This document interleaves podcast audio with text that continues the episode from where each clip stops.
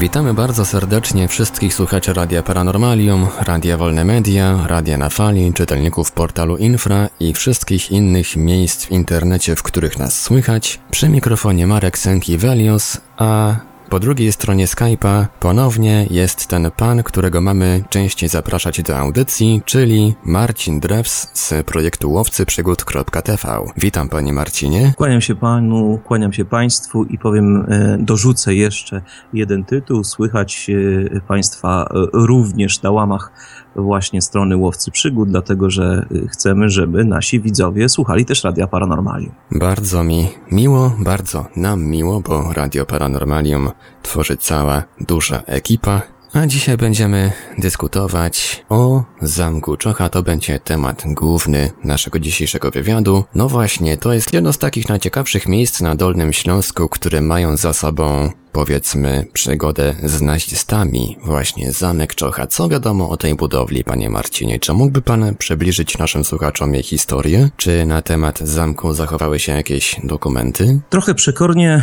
zacznę od końca, czyli od dziejów najnowszych, bo paradoksalnie są to fakty chyba najmniej znane.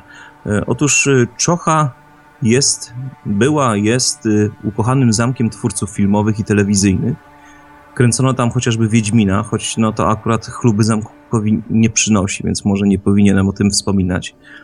Ale obiekt ten znalazł się również w świetnym, choć zapomnianym australijsko-polskim serialu fantastycznym pod tytułem Spellbinder, o ile dobrze pamiętam, polski tytuł brzmiał Między Światami. To taki serial dla młodzieży, ale ja oglądałem go już jako, jako dorosły, jako żonaty mężczyzna i bawiłem się y, naprawdę znakomicie. Polecam wszystkim Spellbindera.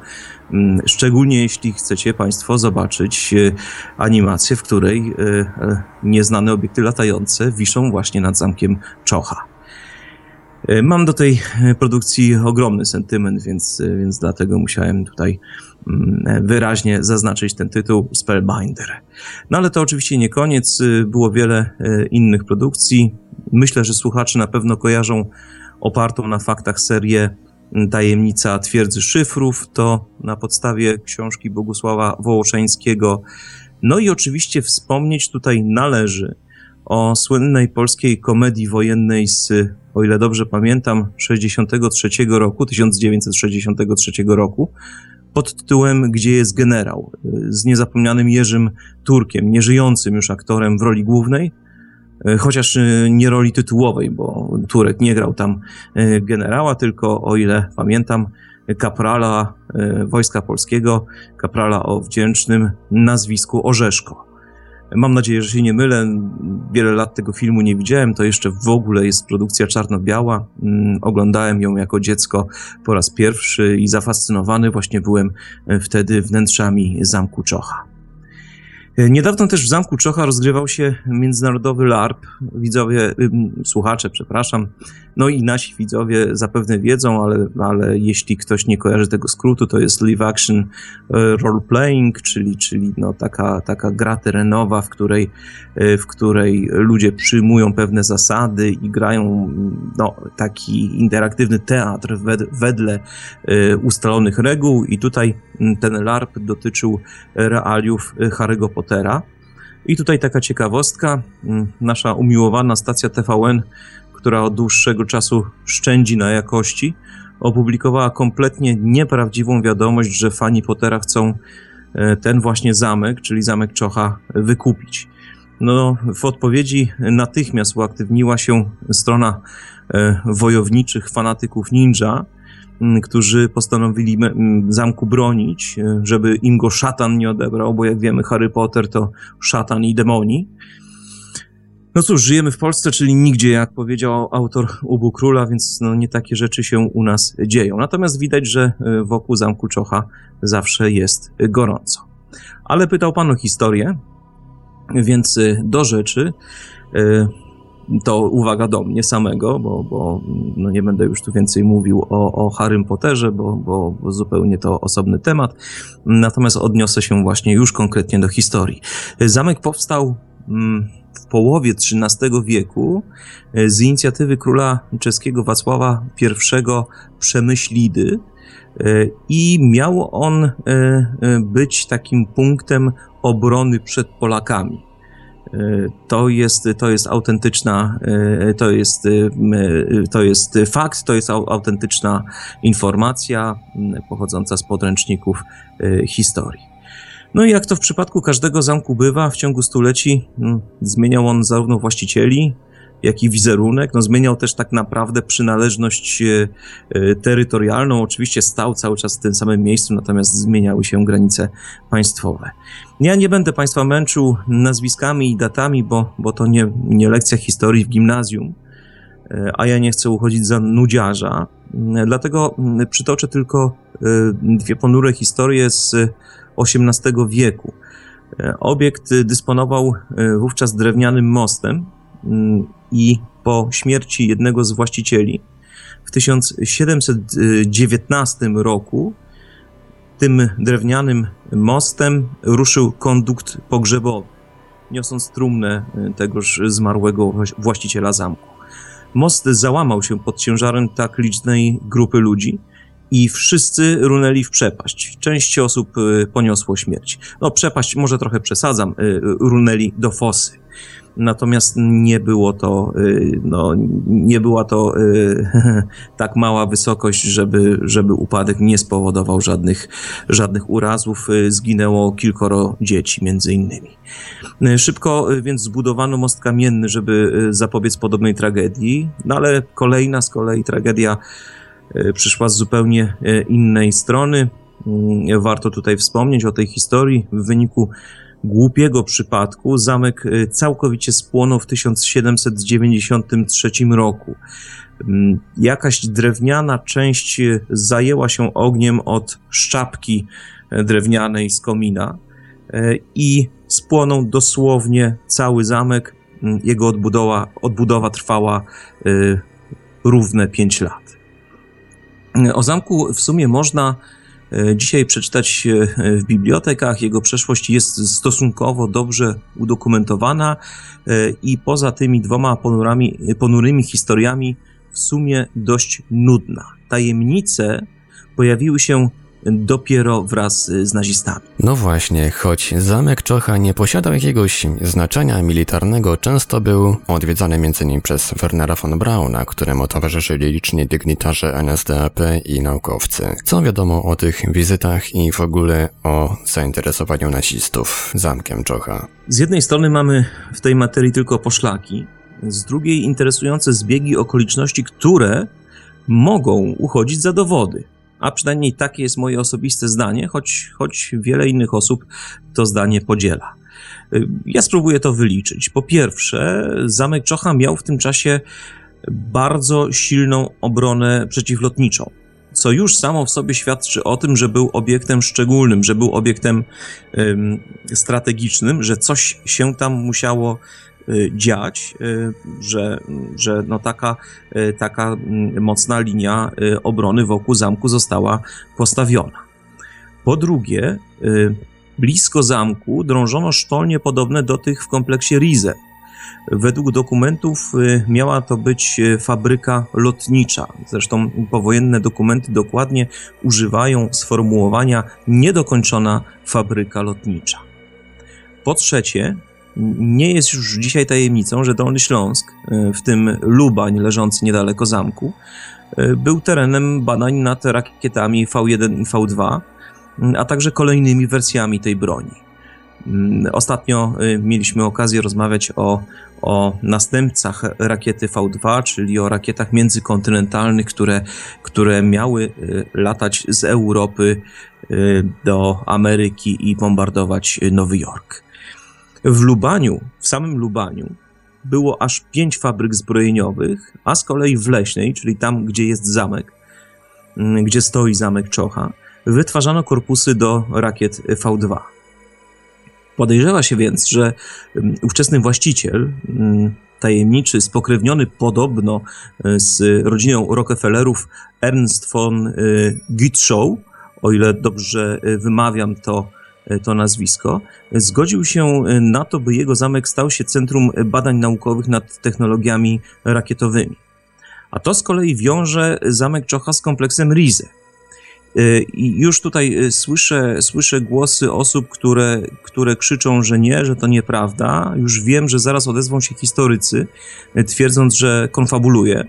Jednak pamiętajmy o tym, że działalność Wernera von Brauna należy bez wątpienia, i o tym mówiłem ostatnio, łączyć z badaniami Hubertusa Struckholda, a ten przeprowadzał je najpewniej w Książu, zaliczanym do kompleksu Rize i w podziemiach Szczawna Zdroju. Swoją drogą to niesamowite, mm, ale dokładnie wczoraj wszedłem w posiadanie kopii niemieckiego filmu gdzie Werner von Braun w otoczeniu nazistów obserwuje start rakiety V2.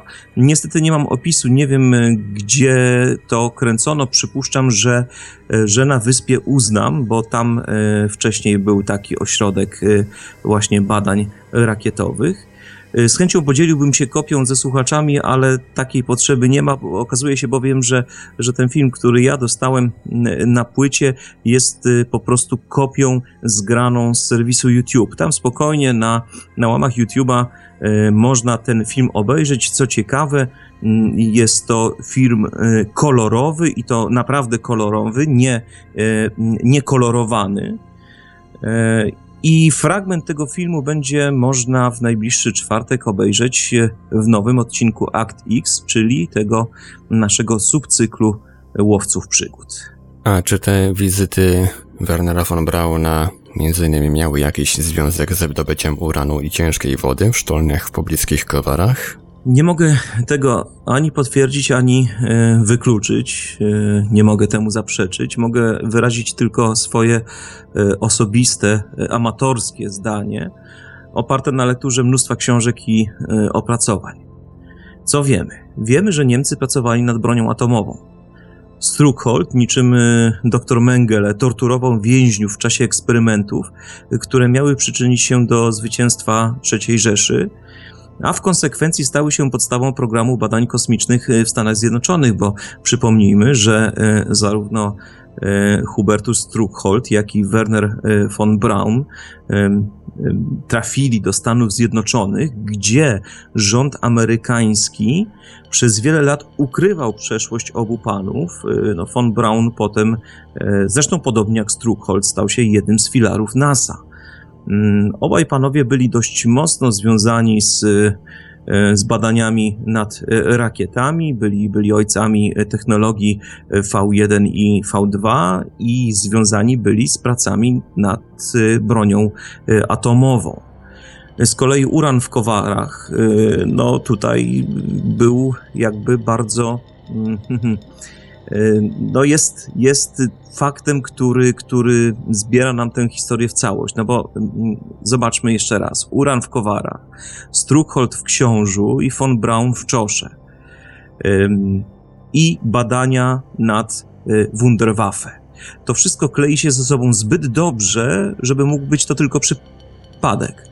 Moim zdaniem, tak jak mówiłem na początku, jest to tylko moje subiektywne zdanie, amatorskie bardzo, ale oparte na wielu źródłach, Niemcy byli o krok od stworzenia atomowej Wunderwaffe i w związku z tym książ, Rize, mm, wyspa Uznam e, i omawiany dzisiaj zamek Czocha łączą się w jeden wielki plan, jakim miało być stworzenie nowych rakiet, rakiet, które zbombardowałyby Stany Zjednoczone. Wątek, który teraz poruszymy, przywodzi na myśl pewne skojarzenia z obserwacjami UFO, mianowicie w przejeżdżających nieopodal zamku Czocha samochodach często podobno gasły silniki, które po jakimś czasie same z siebie uruchamiały się ponownie. Dlaczego? Czyżby występowały tam jakieś zjawiska nadprzyrodzone, a może to był tylko efekt uboczny prowadzonych tam badań i eksperymentów? No właśnie, wątek niemieckich latających talerzy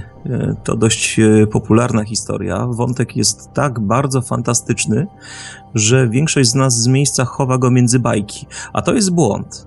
E, bowiem badania nad takimi konstrukcjami były prowadzone i o tym wszyscy dobrze wiemy. Zresztą e, są nawet e, filmy pokazujące, że po wojnie Amerykanie próbowali konstruować podobne maszyny, oczywiście oparte w tym przypadku o, o zwykłe silniki wirnikowe.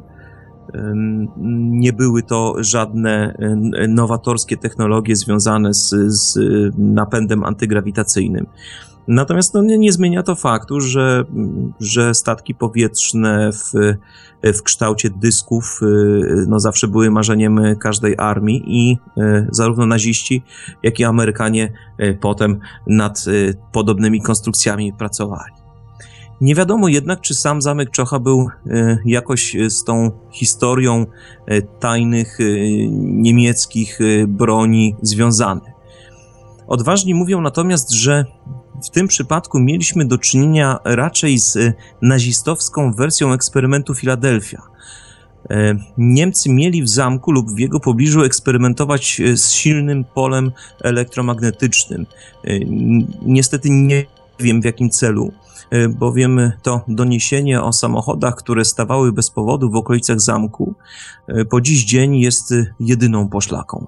I kolejna Tajemnica, podobno za czasów ostatniego nadzorcy Ernesta Gyczowa w zamku zgromadzono skarby skradzione z polskich muzeów. Ha, skarby to naprawdę były bajeczne wręcz skarby i tutaj e, w tym stwierdzeniu nie ma grama przesady i e, uśmiecham się teraz, a wręcz śmieję się, dlatego że mm, wszędzie chcemy szukać skarbów, wszędzie je widzimy, rzadko się to e, sprawdza, natomiast faktycznie w zamku Czocha były skryte nieprzebrane wręcz skarby.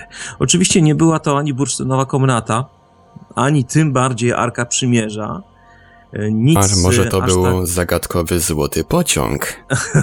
tak, złoty pociąg y, bardzo mocno y, w tej chwili y, promuje się, czy też jest promowany w mediach, natomiast, natomiast to też rozmowa na, e, na, myślę, na przyszłość, bo jest to świetny temat. Ja może, skoro wina spadnie na pana, to, to, to pana dygresja, więc ja już sobie pozwolę e, ją rozwinąć z moich danych. Właśnie, wynika... właśnie, właśnie chodzi mi po głowie pomysł, żeby opracować pytania do audycji o Złotym Pociągu również z panem. Ym, z, przyjem z przyjemnością. Ja zresztą zamierzam się na dniach kontaktować z prawnikiem reprezentującym panów, którzy twierdzą, że wiedzą, gdzie jest pociąg. Natomiast z moich... No to y, słuchacze Radia Paranormalium już mogą zarezerwować sobie którąś z niedziel, żeby posłuchać wywiadu. Tak jest. A ja zapraszam na najbliższy czwartek, dlatego że y, pojawi się właśnie na prośbę y, widzów i słuchaczy mm, odcinek, krótki co prawda, ale jest to materiał wstępny, dotyczący właśnie e, tego złotego pociągu. Ja uchylę rąbka tajemnicy i powiem e, jedną rzecz. E, muszę Państwa bardzo rozczarować.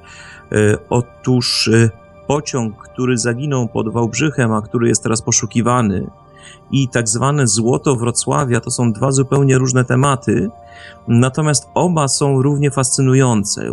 Łączenie ich w tak zwany złoty pociąg jest ogromnym błędem, natomiast nie zmienia to faktu, iż istnieją pewne doniesienia, pewne dowody mówiące o tym, że, że faktycznie na 61 lub 65 kilometrze trakcji Wrocław-Wałbrzych e, pociąg e, ulotnił się jak kamfora i prawdopodobnie było w nim coś cennego, e, a wręcz na pewno, ponieważ miał on zostać ukryty w specjalnej wyposażonej oczywiście w, w torowisko sztolni, której e, wejście potem zostało wysadzone.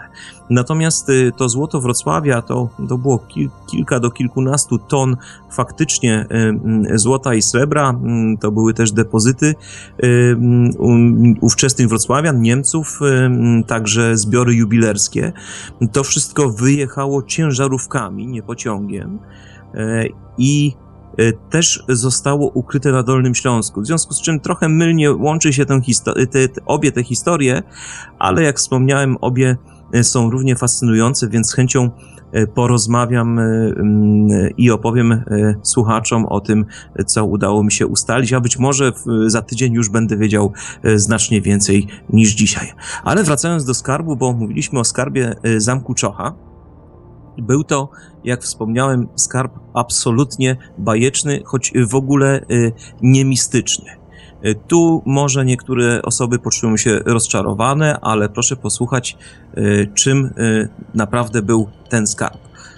Otóż ówczesny właściciel, wspominany już von, von Gitschow, był obrzydliwie wręcz bogatym kolekcjonerem dzieł sztuki i zabytków ruchomych. W całej Europie skupował obłędnie drogie woluminy, pierwsze wydania, księgi y, y, ręcznie pisane jeszcze sprzed epoki Gutenberga, niesamowite różne zabytki piśmiennictwa w zasadzie bezcenne.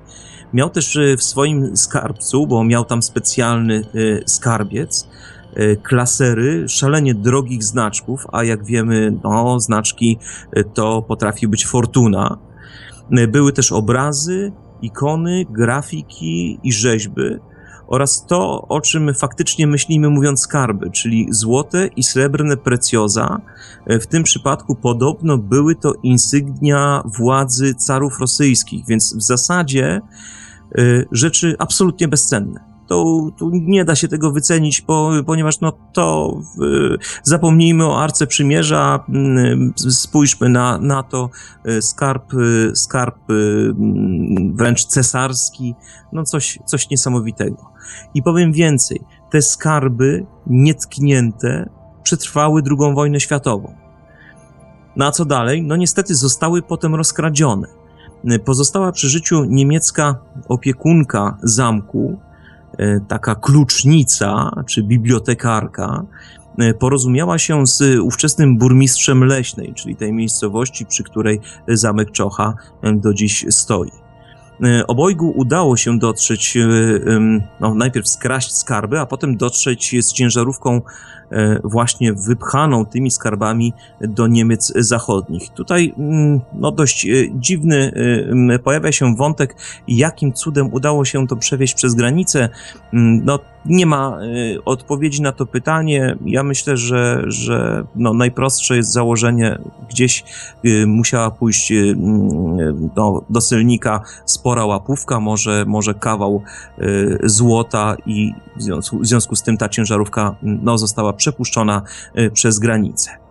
Mm, tam z kolei w Niemczech y, y, mm, Zachodnich zbiegły mm, po II wojnie światowej von Gütschow, znalazł tych dwoje, czyli tę swoją byłą klucznicę i już byłego burmistrza leśny, leśnej i oskarżył oboje o kradzież, no ale podobno niespecjalnie mógł udowodnić, że sam był prawowitym właścicielem tych skarbów. Natomiast dziwnym trafem bardzo krótko po, po tym, kiedy wysunął oskarżenia, e, sam zginął w wypadku samochodowym. Czy to przypadek, czy nie, no to już e, pozostawiam ocenę słuchaczom. Natomiast była to szalenie dobrze zorganizowana kradzież, dlatego że była też i druga ekipa, która jechała inną trasą i inną ciężarówką, mimo że oczywiście mm, no, zarządzała tym y, ta y, femme fatale, ta bibliotekarka, klucznica, była opiekunka zamku Czocha.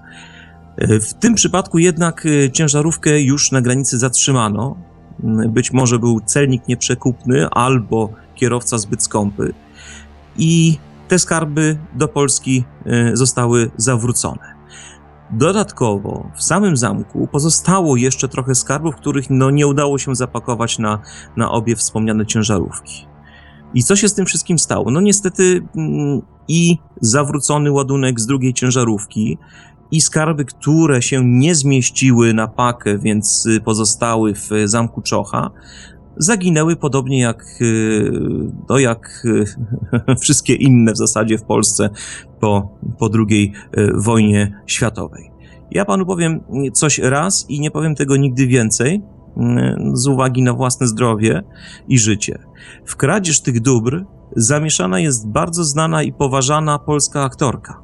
I kto zna, kto wie, ten wie, przepraszam, nie jest to zbyt inteligentne stwierdzenie, e, ale powiem tak, e, w środowisku eksploratorów e, mówi się o tym powszechnie, ale zawsze się mówi o tym na ucho i po cichu i tylko właśnie w tym zamkniętym gronie. Ja nie chcę się znaleźć ani w sądzie, ani na dnie rzeki w, w betonowych butach, więc nic więcej w tej materii już nie wspomnę dociekliwi to nazwisko sami odnajdą, ponieważ y, no, w tej chwili sypnąłem garść okruszków, które, które prowadzą do bochenka chleba.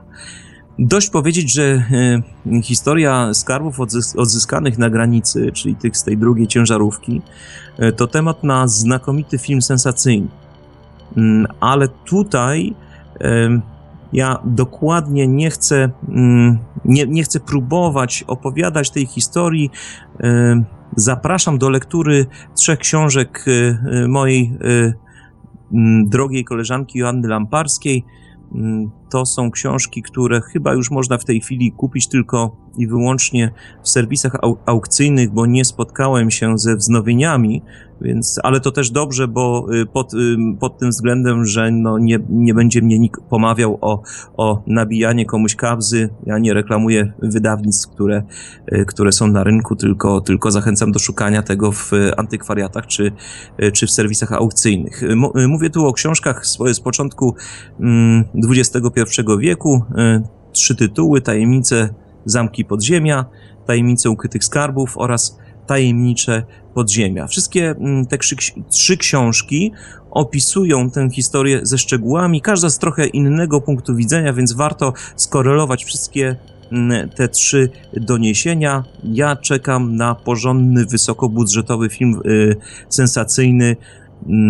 Mm, powiem tylko jedną rzecz. Jeśli w, w muzeum, które y, no, stało się y, miejscem złożenia E, uratowanych na granicy skarbów, jeśli w muzeum pojawia się mężczyzna, który bardzo szybko zostaje dyrektorem, a jego poprzednik trafia, zdaje się, do obozu pracy, do radzieckiego obozu pracy, no to to już, to już jest zaczyn na dobrą historię, a jeśli dodam, że na końcu okazuje się, iż ten, ten mężczyzna przedstawił się fałszywymi personaliami, a kiedy chciano go rozliczyć, wyszedł z biura i już nigdy nie wrócił, no to mamy naprawdę materiał na świetną historię, a wszystko to, o czym w tej chwili mówię, to są fakty historyczne. Nie zmyślam, e, nie konfabuluję, nie koloryzuję. Tak faktycznie było. Także zachęcam do y, przeczytania tej historii. Jest y, może nie wywiad, taki quasi wywiad, bo to raczej spisane zeznanie pani, która w tym muzeum pracowała i ona ze szczegółami opowiada, e, jak znikały z magazynu te skarby i jak potem zniknął fałszywy dyrektor. Wspomniana przed chwilą aktorka widocznie musiała bardzo, bardzo, bardzo lubić świecidełka. Wiem, że Radia Paranormalium słucha również wiele pań. Wiemy, że panie również bardzo sobie cenią wszystko, co się świeci i co jest ładne i właśnie teraz z myślą o was będzie o świecidełkach właśnie, a konkretnie o kryształkach. Około 2005 roku jeden z poszukiwaczy skarbów potajemnie prowadził poszukiwania w lasach otaczających zamek. W pewnym momencie jego wykrywacz Wykrywacz metali zaczął piszczeć, po czym okazało się, że pod ziemią znajduje się szczelnie zaplombowana metalowa puszka. Później wyszło na jaw, że zawiera ona około 200 maleńkich kryształków. Co to mogło być? Czy wiadomo coś o ich pochodzeniu i możliwym przeznaczeniu? Niestety tę historię, dokładnie tę dotyczącą y, tych 200 y, kryształków, y, znam tylko z internetu i nie mogę potwierdzić jej prawdziwości. Trafiłem natomiast na komentarz jednego z eksploratorów, który twierdzi, że jest to bójda. Zaraz z kolei jednak pojawił się kolejny człowiek, który twierdził, że że nie i że sam odkupił około 150 kryształków od znalazcy. Osobiście uważam, że ktoś próbował e, zaimponować internautom i opublikował historię zmyśloną, chociaż, uwaga, opartą na innej, prawdziwej z kolei historii związanej z zamkiem Czocha. Mm, umówmy się, w dzisiejszych czasach zrobienie e, zdjęcia danego artefaktu nie jest problemem, a jednak do dziś nikt nigdy nie pokazał w sieci ani wspomnianej puszki, ani 150 czy 200 kryształków zebranych razem. To dziwne, że nie ma ani jednego zdjęcia tego znaleziska.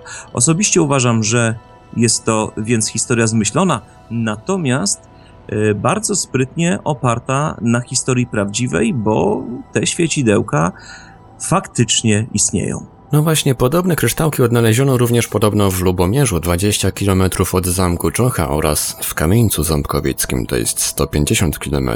Te znaleziska tylko jeszcze bardziej podgrzały atmosferę, czy też raczej pogłoski o tych znaleziskach i stanowił przyczynek do kolejnych pytań, tym bardziej, że przy odpowiednich warunkach w kryształkach podobno można dostrzec fotografię. Dokładnie tak. I to właśnie już jest historia prawdziwa. W przewodzie kominowym na zamku Czocha odkryto takie kryształki, czy też raczej szklane pałeczki, już w latach 90. Z kolei kilkadziesiąt takich artefaktów znaleziono w pudełku po zapałkach w krypcie w Lubomierzu. O tych dwóch znaleziskach wiem i te dwa znaleziska są faktem. Natomiast czytałem też o kamieńcu ząbkowickim, gdzie podobno znaleziono aż tysiąc takich pałeczek.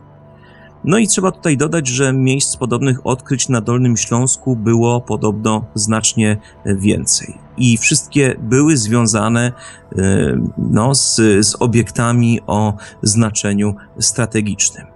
Czym są te kryształki czy też e, pałeczki? E, są to szkiełka o długości około 6 mm. E, wyglądają jak, jak małe, przezroczyste pigułki.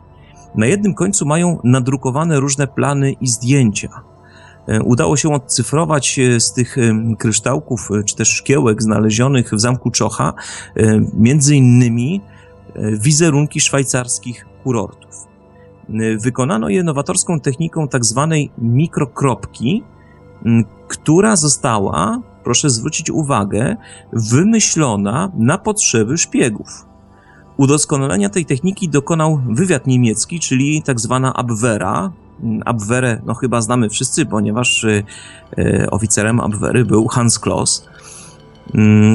I to udoskonalenie techniki y, mikrokropki miało miejsce na początku lat 40. XX wieku. E, po wojnie z kolei publikowano podobno w ten sposób nawet zdjęcia pornograficzne, no bo to było dość jakby dyskretne, taką, taką pałeczkę, takie, takie szkiełko można było mieć w kieszeni, schować w papierośnicy, gdziekolwiek, e, nawet w zapaskiem kapelusza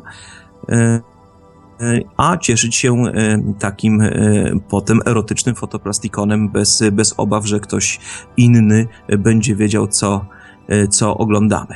Natomiast niestety nie wiemy absolutnie nic o tym, jakie przeznaczenie miały kryształki w zamku Czocha. Warto wspomnieć jedną rzecz. Jeśli zostały ukryte w tym tym szachcie kominowym, w tym, w tym kanale kominowym, to znaczy, że bardzo komuś zależało e, na tych kryształkach, na, na tym, żeby one przetrwały, e, ponieważ to właśnie kominy są mm, tym elementem, budynku, który najczęściej no, pozostaje, kiedy budynek chyli się już ku upadkowi, albo kiedy zostaje zniszczony bombardowaniem. To jest taki najmocniejszy element, w związku z czym, jeśli chowa się coś cennego w budynku, to chowa się właśnie w tym, w tym kanale kominowym i tam zostały te kryształki czy szkiełka w zamku Czocha znalezione. Jedna z teorii o przeznaczeniu kryształkowych fotek, nazwijmy to tak, Mówi o tym, że mają one prezentować miejsca ukrycia skarbów zrabowanych przez trzecią Rzeszę. No ja bardzo bym chciał, żeby tak było, chociaż wtedy cierpiałbym, ponieważ nie mam tych kryształków przed sobą. E, ale no niestety możemy tylko, no tylko gdybać. Czy był to kod szpiegowski, czy były to fotografie miejsc ukrytych skarbów, czy po prostu część jakiegoś niemieckiego fotoplastikonu. Tego po prostu nie wiemy, a odpowiedzi prawdopodobnie nie poznamy już nigdy, niestety. Kolejna z takich teorii głosi, że kryształki miały stanowić materiał szkoleniowy dla działającej na zamku Czocha w latach II wojny światowej Abwehry. Co wiadomo o tym okresie i o działaniach Abwehry w tym miejscu, w tym czasie. O działaniach samej, samej Abwehry w zasadzie nie wiemy nic i to bardzo dobrze świadczy o Abwehrze, wszak no, był to wywiad wojskowy, więc, więc raczej zależało mu na absolutnej e, tajności, na utajnieniu wszelkich e, możliwych działań. Ale mm, to, o czym pan mówi, jest całkiem możliwe, dlatego że przecież e, to właśnie Abwehra udoskonali, udo, przepraszam, udoskonaliła technikę mikrokropki na potrzeby nazistowskich szpiegów. No niestety do dziś wiele osób przyznaje się w sieci do tego, że jest w posiadaniu tych kryształków, a jednak mimo to znaleźć można chyba tylko jedno zdjęcie Y, pokazujących y, to, co można w takim kryształku zobaczyć. W tym przypadku jest to sześć różnych y, obiektów, sześć różnych miejsc, obiektów geograficznych nadrukowanych Y, techniką mikrokropki właśnie na jednym szkiełku. Nie jest to y, obraz wysokiej jakości, natomiast, y, natomiast sprawne oko rozpozna, rozpozna te miejsca i faktycznie no, czemuś to musiało służyć. Czy oprócz tych kryształków udało się natrafić jeszcze na jakieś inne interesujące przedmioty? Powiem tak, z uwagi na restrykcyjne polskie prawo sytuacja wygląda następująco. To jest może lekki sarkazm, ale słuchacze przekonają się prędzej czy później, że jest w tym więcej prawdy niż może się wydawać. Otóż, jeśli ktoś mówi, że coś znalazł, to kłamie, żeby się popisać. Natomiast jeśli naprawdę coś znalazł, to milczy jak kamień. Dlaczego? Już mówię. Otóż y, istnieje coś takiego jak ustawa z y, dnia 23 lipca 2003 roku o ochronie zabytków i opiece nad zabytkami. Ja tę ustawę znam dość dobrze, dlatego że no, sam walczę o, o, o ochronę zabytków, w związku z czym no, muszę ten, ten akt prawny po prostu mieć y, no, nie tylko pod ręką, ale i w głowie.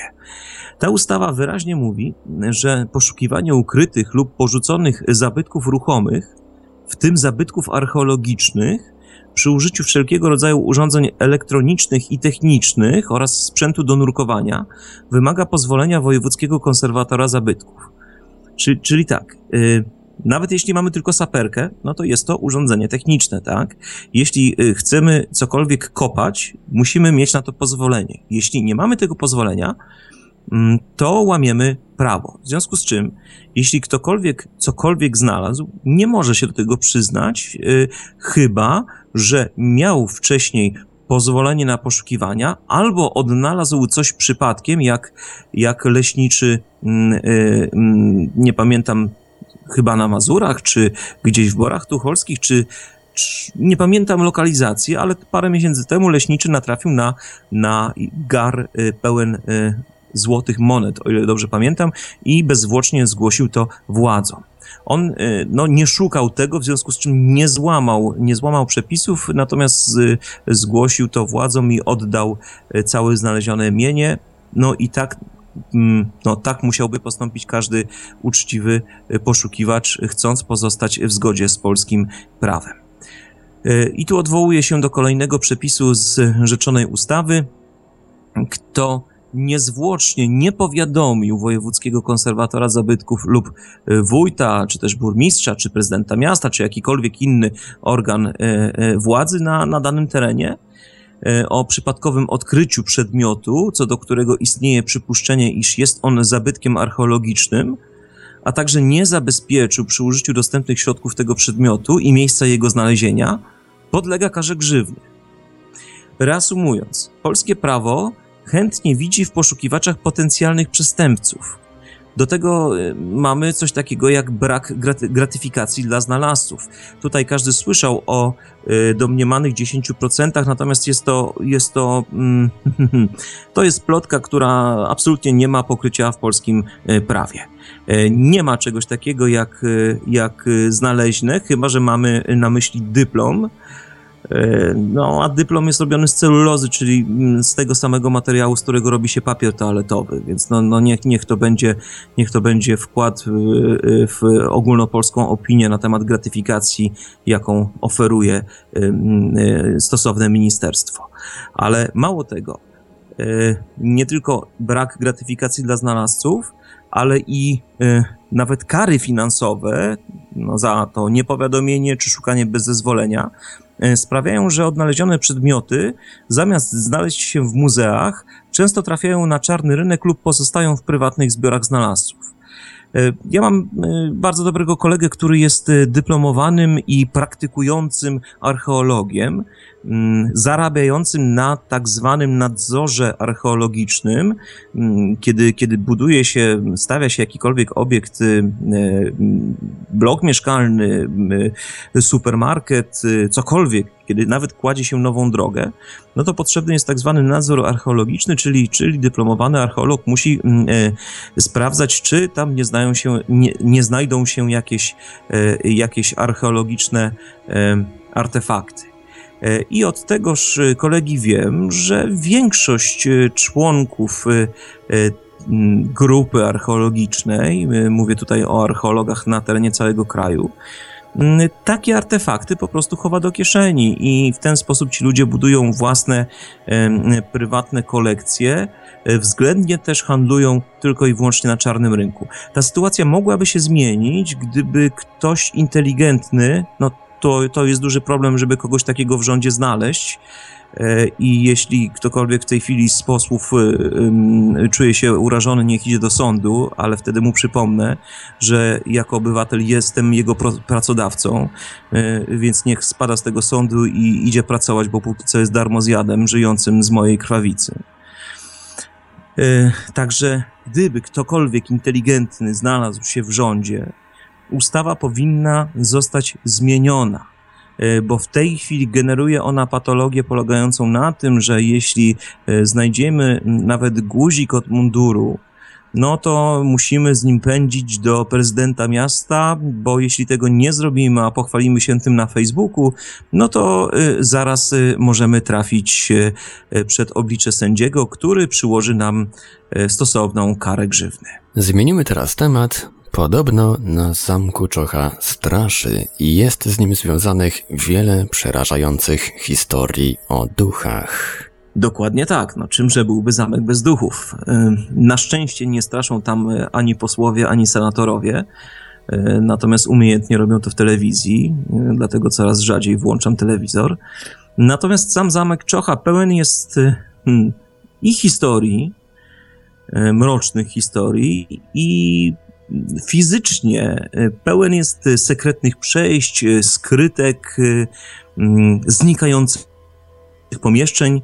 Dla przykładu do dziś nie trafiono na komnatę ze szklaną podłogą, pod którą miały pływać ryby, a podobno właśnie taką atrakcję zafundował sobie von Gütschow.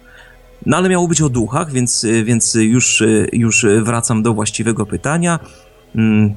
Krótka historia. Dawno, dawno temu jeden z właścicieli wrócił e, z wieloletniej wojny i zastał małżonkę e, w ciąży. Jak wiemy, no ciąża u człowieka nie trwa dłużej niż 9 miesięcy, w związku z czym, no po, po, po wieloletniej e, absencji w zamku właściciel mógł się czuć trochę, no, nieco przyprawiony o rogi, tak bym to określił.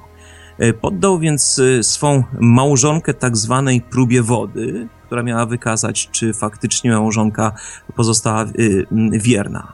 No, próba wody odbyła się w, na zamku y, w studni. Y, kobieta została tam wrzucona, oczywiście utonęła, co oznaczało wówczas, że była po prostu, no cóż, winna zdrady, winna cudzołóstwa.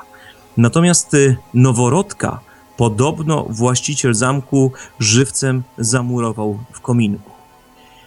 I jak twierdzą niektórzy, dziś po komnatach w środku nocy błąka się nieszczęsny duch niewiernej żony, a z kominka słychać płacz dziecka. Ja w zamku Czocha nie byłem hmm, 30 lat. Zamierzam to nadrobić w ramach łowców przygód, więc prawdopodobnie zostaniemy tam na noc i będziemy chcieli tę historię zweryfikować. Inna z kolei historia mówi o zamku, który stać miał w pobliżu, na wspomnianym już y, wzgórzu, gdzie potem w czasie II wojny światowej naziści drążyli y, sztolnie pod y, fabrykę lotniczą. Otóż w 1431 roku Husyci zaatakowali warownię i pewna młoda dziewczyna imieniem Zonka pomyślała, że jeśli wskaże wrogom tajne wejście do zamku, to oszczędzą oni kobiety i dzieci. No tak się niestety nie stało, wymordowano wszystkich, wcześniej zgwałcono jeszcze kobiety, zginęła także Zonka. Od tej pory pojawiać się ma ona co 100 lat w rocznicę wydarzeń. Za każdym razem podobno dzieją się rzeczy mroczne i niezwykłe. W 1731 roku, czyli 300 lat po, po, po tych tragicznych wydarzeniach, pojawić się tam na miejscu, na wzgórzu, mieli widmowi mnisi wznoszący wielką szubienicę. Sto lat później, w kolejną rocznicę, śmiałków, którzy zapuścili się nocą na wzgórze, wystraszył podobno ogromny kot, czarny kot o gorujących ślepiach. No i chociaż mówię o tym wszystkim oczywiście z przymrużeniem oka, to tak naprawdę sam czekam na rok 2031, by y, w rocznicę tych strasznych wydarzeń osobiście wybrać się z kamerą na to wzgórze. Co prawda, Wątek losów zamku po II wojnie światowej pan już poruszył na początku audycji, ale na tym chyba nie koniec. Tak, jest kilka mm, ważnych e, wątków, o których trzeba powiedzieć, dlatego że zdecydowały one o tym, że ten zamek w ogóle do dziś istnieje. Zacznę od tego, że po wojnie no, zamek był regularnie rozkradany przez Rosjan i przez rodziny, rodzimych szabrowników. No i miała też y, miejsce ta, ta ogromna kradzież, o której tutaj y, przed chwilą mówiliśmy. Ale ważna, bardzo ważna dla historii zamku y, jest następująca data, rok 1952. Dlaczego? Dlatego, że zaczął tam działać wojskowy dom wczasowy. Z tego powodu y, zamek Czocha był utajniony i proszę sobie wyobrazić, nie występował nawet na mapach. Za to dzięki temu przetrwał do dziś, dlatego że wiele podobnych obiektów no niestety zamieniło się w siedziby PGR-ów i po zabytkowych wnętrzach radośnie hasały świnie. W związku z czym no dziś mamy mm, no ledwie stojące ruiny, które są bardzo dalekim echem dawnej świetności. Natomiast zamek Czocha wygląda znakomicie a od 1996 roku, to kolejna ważna data, jest już publicznie dostępny jako ośrodek hotelowo-konferencyjny, w związku z czym tam można y, ten obiekt nie tylko zwiedzać, ale i spędzić noc. Oczywiście on y, wcześniej też bywał dostępny. Ja jako dziecko byłem w latach 80. i zwiedzałem y, ten zamek właśnie krótko po tym, jak obejrzałem w telewizji Mm, film Gdzie jest generał. Pamiętam, że, że tam na dziedzińcu rósł wówczas y, miłożąb y, japoński, a to drzewo w Polsce dość rzadkie. Y, pamiętam, że od przewodnika dostałem na pamiątkę liść z tegoż drzewa. Natomiast, natomiast no, no nie zmienia to faktu, że, że mm, nie był to obiekt ogólnie i na co dzień dostępny, za to był obiektem, o który, o który dbano i który no, doprowadzono do, do ponownej świetności. Także no, serdecznie zapraszam. Ja co prawda tę najnowszą świetność znam tylko z fotografii, ale jak już powiedziałem, wkrótce z łowcami przygód wybierzemy się tam, dlatego że e, że te okolice skrywają tematy na kilka kolejnych reportaży. No i na koniec audycji tradycyjne pytanie, co nowego słuchać u łowców przygód? Dziękuję dobrze. Przypomniał mi się, no, młodzież by powiedziała, że to suchar. Mm, był taki dowcip, który, który y, podobno oparty jest na prawdziwej historii. Mm, podobno w którejś ze szkół nauczycielka języka polskiego E, dała e, temat na wypracowanie, jak spędziłeś wakacje i jeden z uczniów odpisał dziękuję dobrze. E, także kiedy ktoś mnie pytała o co nowego u łowców przygód, to odpowiadam tym, tym zacnym sucharkiem. Ale już, już mówiąc, mówiąc bez uśmiechu na twarzy, powiem szczerze, jestem przepracowany, ponieważ zostałem zasypany pytaniami o złoty pociąg. Dzwoniło mnóstwo E, mediów udzieliłem wiele, wiele wywiadów, z czego się bardzo cieszę, nie dlatego, że, że, że, że cierpię na tak zwany syndrom parcia na szkło. Nie, nie, nie mam z tym na szczęście e, problemu. Zresztą wiele lat pracowałem w telewizji. Po, po, po jakimś czasie człowiek na samego siebie już nie może patrzeć i nie ogląda własnych materiałów i chyba raczej taki, na taki syndrom cierpię. Natomiast zadowolony byłem dlatego, że To jest sukces, ten pociąg, którego tak naprawdę jeszcze nie ma, jeszcze go nikt nie odnalazł, już stał się sukcesem łowców przygód. Dlaczego? Dlatego, że media dzwoniły właśnie do nas. Ja jestem osobiście z tego powodu zadowolony, bo świadczy to o tym, że nasze materiały są coraz bardziej popularne, a my y, y, jesteśmy uważani za wiarygodne źródło. Y, I to mnie raduje, dlatego że naprawdę wkładamy wiele pracy w research. Rzadko popuszczamy wodze fantazji, a jeśli już to robimy, to puszczamy do widza oko. Więc da, dalecy jesteśmy od procederów uprawianych przez Mm, super ekspresy, fakty i inne tabloidy. Także tyle bym powiedział, jeśli chodzi o, mm, mm, o łowców, y, o to, jak wygląda sytuacja teraz. Natomiast oczywiście y, pracujemy, y, nie opuszczamy szpady. Wczoraj kręciliśmy mm, stand-upy, czyli, czyli, czyli nasze rozmowy przed kamerą właśnie do materiału o tym domniemanym złotym pociągu. I mamy też kilka, kilka wyjazdów zaplanowanych. E, jak zawsze mm, słuchaczom tutaj jako pierwszym zdradzę, e, że będziemy podejmowali e, bardzo, bardzo, bardzo mroczny temat pewnego dolnośląskiego kanibala, który doprowadził nie tylko do śmierci wielu osób, ale też do upadku bardzo dobrze prosperującej niemieckiej fabryki konserw, dlatego że Mm, pojawiła się plotka, iż dostarczał tam mięso ludzkie.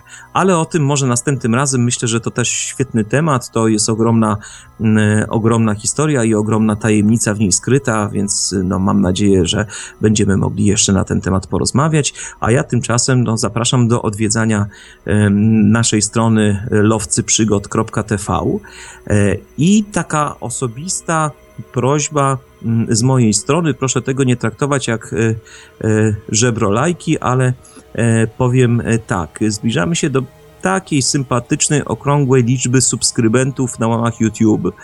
To nie jest duża liczba, mm, mm, bowiem my się nie zajmujemy grami komputerowymi, czy rozrywką, czy uśmiechniętymi kotkami.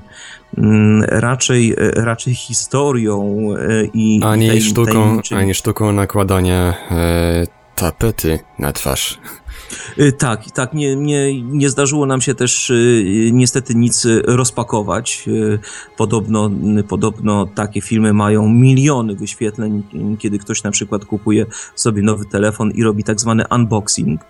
I proszę mnie o to nie pytać, bo ja do dziś nie ogarniam tego fenomenu. Nie, nie wiem, zupełnie nie wiem o co chodzi i dlaczego ma to taką oglądalność. Natomiast łowcy, łowcy zbliżają się do, do, do skromnej, ale bardzo sympatycznej liczby, okrągłej liczby 5 tysięcy subskrybentów. Brakuje nam 47 osób z tego, co przed chwilą sprawdzałem, e, więc jeśli ktoś ze słuchaczy e, ma konto na YouTubie, czy na, e, na Gmailu, czy na Google'u, a zechciałby nas wesprzeć swoją subskrypcją, no to mm, z naszej strony no, będzie to dozgonna wdzięczność, a i obiecuję, że e, tak jak nigdy nie spamowaliśmy, tak e, spamować nigdy nie będziemy. U nas co tydzień, najczęściej co tydzień pojawia się krótki nowy filmik i na tym poprzestajemy, także wszystkich e, zapraszam do subskrypcji na kanale YouTube. Oczywiście zapraszamy słuchaczy Radia Paranormalium, Radia Wolne Media, Radia na Fali, czytelników portalu Infra i wszystkich innych miejsc, w których nas słychać i widać i czytać, do śledzenia łowców przygód, to jest naprawdę bardzo ciekawy projekt. Szczególnie polecamy łowców przygód wszystkim tym, którzy interesują się tajemnicami, zagadkami historii, różnymi dziwnymi legendami itd., tak itd. Tak to był kolejny kapitalny wywiad z Marcinem Drewsem. Dziękuję jeszcze raz, panie Marcinie. Ja również dziękuję. Bardzo się cieszę, że mogliśmy znowu porozmawiać i bardzo się cieszę, że łowcy przygód i Radio Paranormalium mają tak wiele ze sobą wspólnego. Pana Marcina, tak jak prosiliście, nadal będziemy bardzo często zapraszać do wzięcia udziału w naszych audycjach, a tymczasem dziękujemy Państwu za uwagę. Mówił do Państwa Marek Sękiewelios, Radio Paranormalium, Paranormalny Głos w Twoim domu. Dobranoc i do usłyszenia ponownie już niedługo.